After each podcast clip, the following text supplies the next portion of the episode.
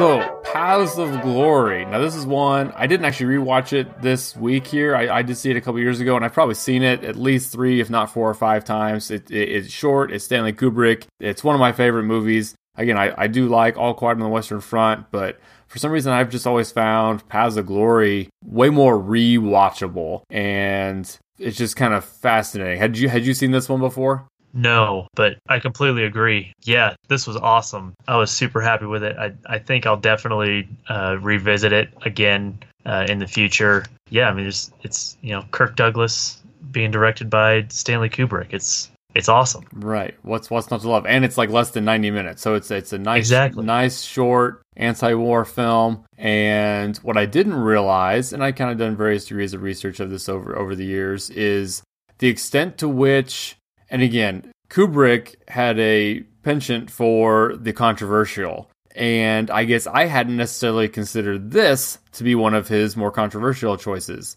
But did you see there where it was basically banned in tons of countries? Yeah, yeah. There's actually, uh, and I, I guess that was because so the the movie is based on a novel that was then adapted into a uh, stage play, and the stage play was basically like it was critically panned and also a commercial flop because nobody wanted to go see an anti-war play. But kubrick wanted to adapt it anyway because he just thought that the subject matter was so important. Right. That's where Kubrick's always been one of my favorite directors because he's just so bold and brave and he's not and he's not afraid to tackle tough subject matter and almost feels like it's necessary to tackle these tough topics that no one else wants to deal with. So I, again, I've always just respected him for that and I, I, I had no real reason to bring up Steven Spielberg on this episode, but I've kind of always seen Spielberg as kind of the antithesis to that. That Spielberg does is a great director, but doesn't necessarily tackle controversy or challenging things. He does tell important stories, but he doesn't tell stories that make people think, why the heck would he make that movie? What was he thinking? Like that's just not where he goes. And basically that was Kubrick's whole career was making movies that made people say just that or send him death threats or get his movies banned in different countries across the world for various reasons. I, have just always been really, really impressed with his work. So this is based loosely on an actual event, and we are still dealing with World War One. This actually works very well as a companion piece to All Quiet on the Western Front that we just talked about on Tuesday. It's from the French perspective instead of the German, but the focus specifically is the idea of executing soldiers in your own army for cowardice in a way to inspire the rest of the army to not act similarly. But of course, then the travesty of this whole movie and the actual events it's based on is they were accused of cowardice in, a situation actually very much like what we saw in Gallipoli, where it was just kind of that that lost cause. You had no chance of advancement and yet you're still being asked to go forward and basically like the moment you stick your head up out of the trench you're going to die and then because you refuse to do that we're going to kill you okay so basically and we don't i don't need to get specific about the geography but basically yes so we're in the middle of the whole trench warfare thing and there was a spot where the french had basically just been kind of bogged down hadn't been able to make any progress. Recent attacks were unable to make any advancement. It's just basically kind of a lost cause, but they're still trying to say this is an important spot we have to get. Yeah, at the beginning of the movie, there's a little bit of narration that's kind of setting up the story, and uh, it's the only narration in the movie, but there's a kind of, you know, just to kind of paint the picture of what it's like to be living in this time of the trench warfare it says successful attacks are measured in hundreds of yards and paid for in lives by hundreds of thousands. So basically, you know, the trenches at this point are stretching ba- the, the entire length of the French border from the English Channel pretty much all the way down to southeastern France. I, I don't know what the name of that sea is there, but there's trenches that, that whole way. And basically, for the entire war, they don't really move. You know, they kind of move a little bit here and there, but uh, Uh, just to move a, a few yards, you know, would take thousands and thousands of troops to do. And even if you did get there, you might have to just turn around because you can't hold it. Right, right. So just yeah, just the absolute waste waste of life. And we've kind of talked about before with World War One. It's just kind of the it was that worst nexus of military tactics versus new technology, and they just weren't prepared for a battle like or for a war like this. So yeah, again, in the actual in the actual event, this was kind of based on they uh, before they were getting ready to make one la- uh, one more futile attempt. The French planes were supposed to like basically drop a barrage on the German trench before the French advanced. Oh, well, they missed and hit their own trench. And then those people in that trench were then still supposed to go and attack the German line. So basically, you know, the, the general still orders them to advance and actually has his order basically ignored. And then when they do finally have it go through, basically the men just refuse to leave and then they want some accountability. So it's actually more people that they tried to accuse of cowardice here in the actual event than the movie. The movie kind of narrowed it down to make it about the actual guys. So it's a 24 were sentenced to death. However, 18 basically got that execution order stay. Two more were kind of exonerated for not having heard the order. And then four men were executed by firing squad, though basically exonerated not long after. Basically, even still during the war, they kind of still had. Yes, uh, they were exonerated posthumously. So basically, Right. everyone, which I'm sure they would have rather been exonerated before they got shot. But that was actually one of the scenes in the movie that I thought was kind of really interesting, showing kind of how out of touch the higher up leadership is when they're like haggling over how many guys they think need to be executed. oh my gosh, right. Like the, you know, the one guy says, "Oh, you know, I want, you know, 12 men executed." And then he ends up coming down to he said, "Well, we'll just have each one of the company commanders pick one guy. So that's that'll be 3 that we'll put on trial." And the other guy says, "Oh, three. Yeah, that's that's reasonable." Right, you're talking about their own men they're going to murder. Yeah. Exactly. Yeah. And so where the, so the, where the movie does a great job again, it's it's it's all fictionalized. It's made up names that they use a made up place called the Anthill that they're trying to take, but that not, I don't think any of that's based on anything specific. So, but they do a great job of adding in all the the subtext that oh this this one guy's picked because he's actually got dirt on his commanding officer. Oh, the the guy that gets the I forget what Yeah, was what, what was it, what was it that he had on his commanding officer? So at the beginning of the movie, it, it shows these two guys, a corporal, which is, this is actually interesting, a corporal Paris and a private Lejeune. Which side note, uh, I don't know if Stanley Kubrick did this on purpose. I wasn't able to find, but those are both names of Marine Corps bases on the East Coast. So Parris Island is where half of uh, Marines go to boot camp. Actually, in Full Metal Jacket, when they're at uh, boot camp, it's on Parris Island. Oh, interesting. And then the other guy, Private Lejeune, there's a Camp Lejeune, which is named for a, a Marine general uh, who fought in World War One.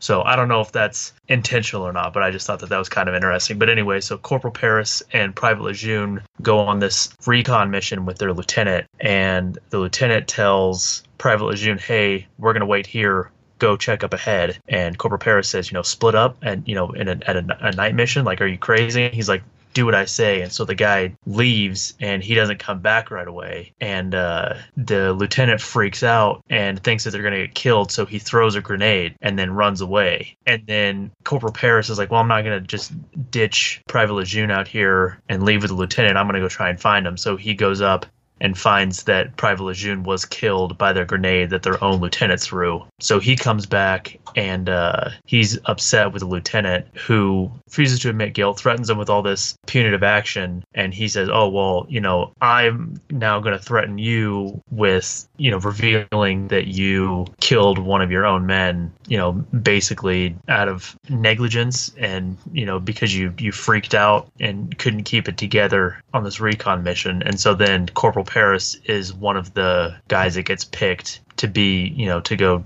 stand trial for for cowardice because his his company commander is basically trying to get rid of him because he's got he's got dirt on him that he killed one of his own guys. Right. What's always what's almost even kind of even more heartbreaking is that his commanding officer isn't vindictive or cruel. He's just weak. He's doing it out of fear, not malice. Which somehow makes it worse because you don't. How it's it's it's it's almost even just tough to watch because you don't. I mean, yeah, yeah, you hate him for it, but again, he's he's not a jerk about it. He's just a coward about it, which is all ironic because they're being killed for cowardice. Yes, and and this is kind of jumping ahead a little bit, but at the very end, when Colonel Dax, who's played by Kirk Douglas in the movie, who's still alive, by the way. Oh, I yeah. had no idea. Yeah, he's like a hundred. yeah, he's like like 102 or something like that. right? Oh, yeah. I'm not exaggerating. Let me look it up.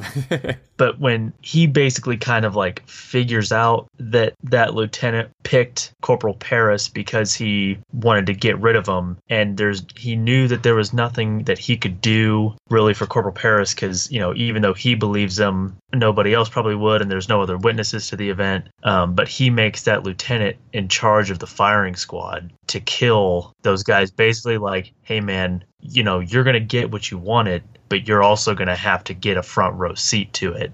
You're Right. not just going to get to, you know, get this guy out of the way and then go about your your life. Right, Like, you're uh, you're going to carry out this sentence. yeah, Kirk Douglas in this film is actually just one of the great characters of any war movie, if you think about it. Just how Yeah. He's he's competent, he's brave, he's loyal, he's firm, he's smart. Like he's just just the kind of person obviously you want in a war, but also the kind of person who hates being in war, but he's going to do his job and do it well. Right. But going back to the yeah, that so you know the the way then that this lieutenant is acting when he's going around and he he's asking the guys if they want blindfolds, and when he gets to Corporal Paris, who he is directly responsible for being tied to that post, getting ready to get shot, he can't even look him in the eye. Mm-hmm. He's just you know he's looking down. He's like, hey, you know, do you want a blindfold? And he, the guy's like, no. And he's like, I'm, I'm really sorry. And the guy just doesn't say anything to him. And he's like, you know, hangs his head and kind of walks away.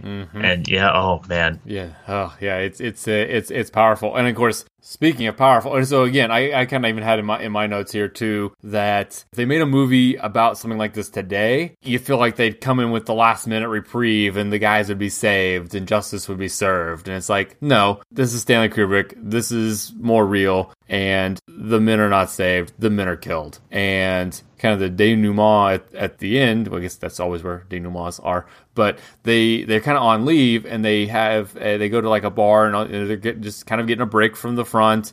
And they have this captured German girl that they drag out onto the stage and make her sing for all these French troops that are hooting and hollering at the you know the beautiful young German girl who you know doesn't even understand the word they're saying, and they're just there's being you know almost like the cartoon wolves just howling at this girl, and you feel so bad for her and so disgusted at them, and she starts singing, and they slowly shift from hooting and hollering and just kind of lustful to listening to her song and even though they don't know the language, they start to kind of hum along and sing along, and they all start just like weeping. And it's just this great, great moment. And honestly, one of the all time powerful moments of any movie is just kind of that crowd, and they kind of are just singing and chanting with her. And it's just this powerful moment, and they basically stopped objectifying her and just kind of are sitting there in their common humanity with their enemy or someone who represents the enemy. And then we cut to the street outside, and they're kind of told that, yep, these guys are going back to the front tomorrow. Well, just give them a few more minutes. And then it's just kind of the military music kicks back in, and you know, it's all just kind of continue as it was before. But you kind of got that one Yep. little reprieve uh, right before, which you kind of got to get a chills just talking about it. It's uh, it's powerful. and that uh, German girl is uh, that's Stanley Kubrick's wife. Uh, Well, which they it became Stanley Kubrick's wife. They, yeah. Right, they weren't they weren't married at the time, but because I think in the in the movie she's credited as Susanne Christian, but if you like if you if you watch it on uh, Amazon like I did, and they have you know the little it'll show like trivia stuff about the scene, Mm. um, but it, it she's listed there as uh, Christiane Kubrick, and I was like, what is that like his sister oh, right, or something? right, right. But yeah, no, he, he he married her. And yeah, basically they met on this movie and then were married for the next forty years until until he died. Yeah.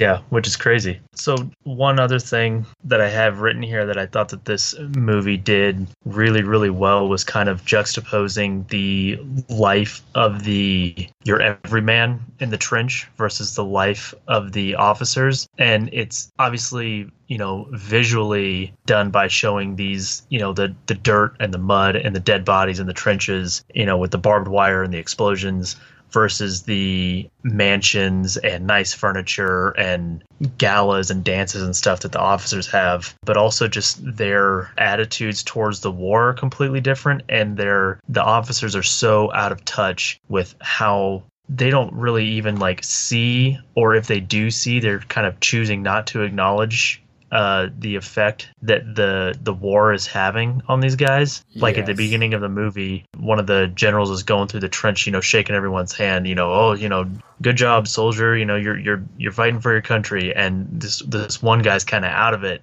Then one of the guys standing next to him is like, hey, you know, sir, this guy's a little bit shell shocked, you know, don't mind him. And the guy's like, nonsense, no such thing as shell shock. Yeah. And then he, you know, just starts screaming at this guy basically. Yeah, I say slapping him around a little bit. Yeah. Yeah, and then you know again when they're when they're planning the uh, the attack on the on the ant hill, and the the general's talking to Colonel Dax because he asked how much you know what are they forecasting as far as losses, and he says oh you know five percent from friendly fire, like that's you know right off the bat. Five percent that we're gonna probably kill, and then he's like, and you know, so many percent getting to uh, getting to the trenches, and so many percent then taking the ant hill and and if you if you add it all up it's 55% losses is what they is what they forecast. But that's like an acceptable cost to them that they're going to send 55% of this regiment to the grave to get this ant hill which it's just it's it's insane. And then you know and then stuff like uh when they when they have their lunch and they're they're haggling over how many of their their own guys they're going to execute. And uh, as soon as they're done you know he says oh yeah three. That's that's reasonable. And then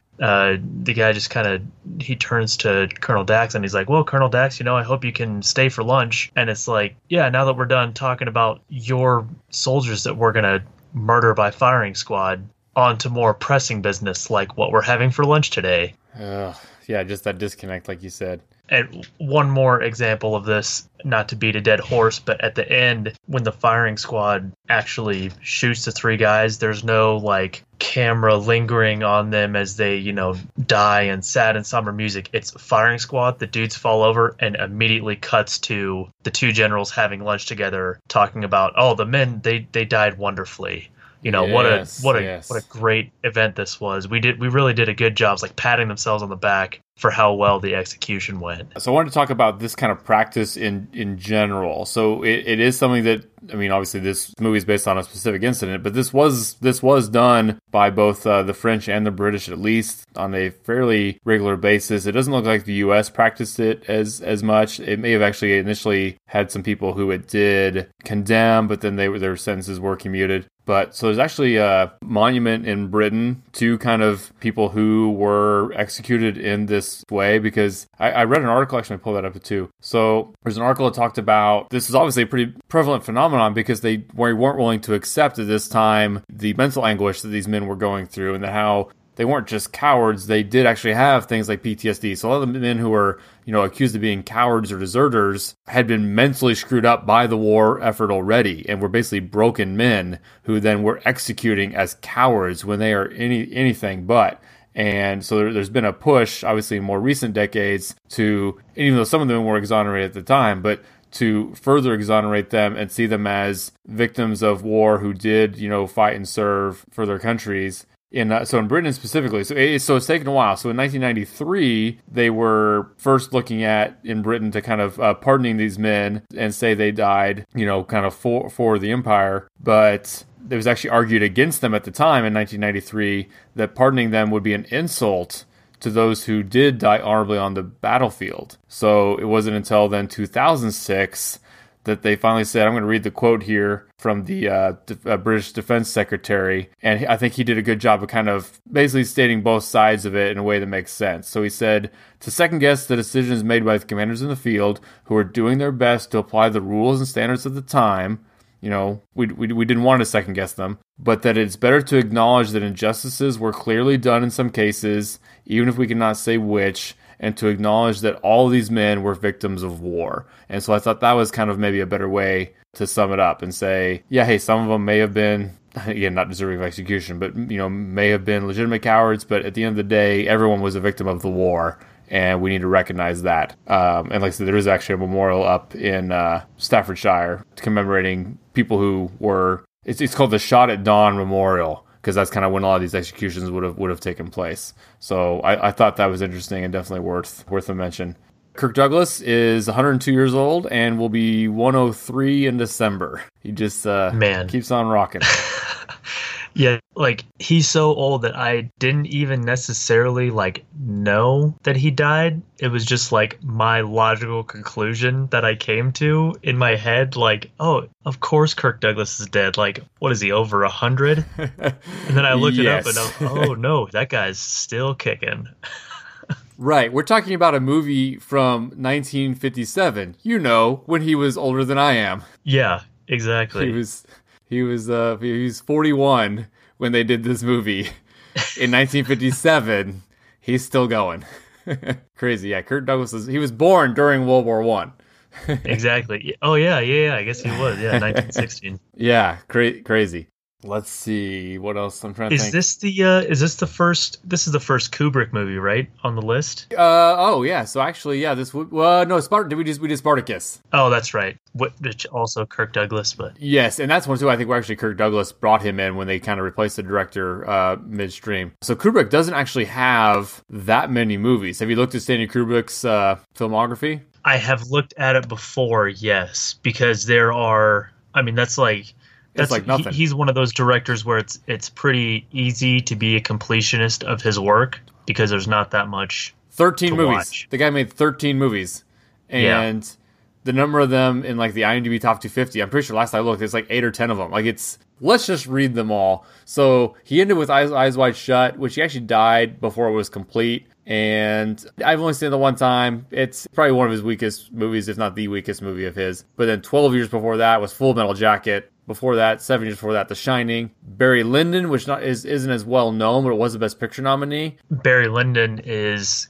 significant, uh, not necessarily because of the you know the the plot or anything, but because he lit the movie entirely with natural light and candles. There were no oh, no artificial no, lights, huh? yeah no no lighting um, like light bulbs uh, Because they wouldn't have had wanted it then. We- They wouldn't have had it then, so he didn't want to Right. film it. Yep. Because I've yeah. Yeah. yeah Kubrick is uh, was there. He, I think he started as a photographer. He's definitely so definitely all about that. A Clockwork Orange, 2001: A Space Odyssey, Doctor Strangelove, Lolita, Spartacus. Paths of Glory, The Killing, and then the two I haven't seen are Killer's Kiss and Fear and Desire. And those aren't necessarily rated as well. So in my mind, I almost kind of like just to pretend that it starts with The Killing and then he only has uh, 11 movies. but uh, The Killing is actually really, really good. So I was actually a year before Paths of Glory, and it's about guys fixing a uh, horse race. And as you can see here at 8.0 on, on IMDb. Yeah, anyway, great director, innovator. If you haven't seen Paths of Glory, you, you got to check it out. It's actually on if you have Amazon Prime Video, it's it's free. Oh, nice. Okay, I have the I have the DVD, but uh, it, not that the IMDb top 250 is that solid anymore. But Paths of Glory does rank number 60 all time on that site, and is a 95% on Rotten Tomatoes, which I'm guessing that means one or two critics for some reason thought it wasn't that great, and I can't even begin to get my head around what you could possibly say against. Oh my gosh! So the the negative one negative review uh, of, is basically saying it's kind of grim. I'm like, yeah, of course it's grim. what are you talking the about? point. That's the That's point. the point, guy. Uh, so yeah, no legitimate criticism against Paths the Glory. Oh my goodness. Other than I guess they're speaking English instead of French, you could argue. I mean, it's so the language is off, but yeah, no. An inconclusive point is another negative one. Yeah, anyway, no, I, I completely call BS on any negative reviews of Paths the Glory. It is amazing. And I would say movie vegetable, but I legitimately enjoy this movie. This is not a this is not a tough sit. Yeah, I think uh, All Quiet on the Western Front is more of a movie vegetable than Oh, Paths of absolutely, Glory. I think Paths absolutely. of Glory is just it's just a it's a not a fun movie to watch, but it's No, it's just a, a good movie. I mean, it's Yeah, and again, it's It's- yeah, it's, it's, it's- it's 27 years newer, so it, it definitely has. Again, it's 1957, so it doesn't necessarily feel modern. But again, the filmmaking has changed, and I think the more recent a movie is, in a lot of ways, the more easier it is to watch just based on what you're used to. Um, the one last thing worth mentioning here is the conversation that the men have about how you would rather die, and they basically Oh, talk yeah. about how the most important thing is to have a painless way of death. And they basically say it in a way that's, you know, well, of course I'd rather have a painless death than a painful death. And the guy's like, well, yeah, but don't you see then? That means the whole point isn't that we're scared to die. We're scared to be in pain. And I just thought that was kind of a fascinating conversation. And, and again, this, this, this movie is just kind of awesome. Yeah, and he's and he's talking about like, oh yeah, so and so, he's afraid of gas, but I'm not really that afraid of gas, but I am really afraid of explosives. And the other guy's like, oh yeah, I really hate the explosives too. Man, so yes, uh, go see Paths of Glory. It's amazing. and free if you have Amazon Prime.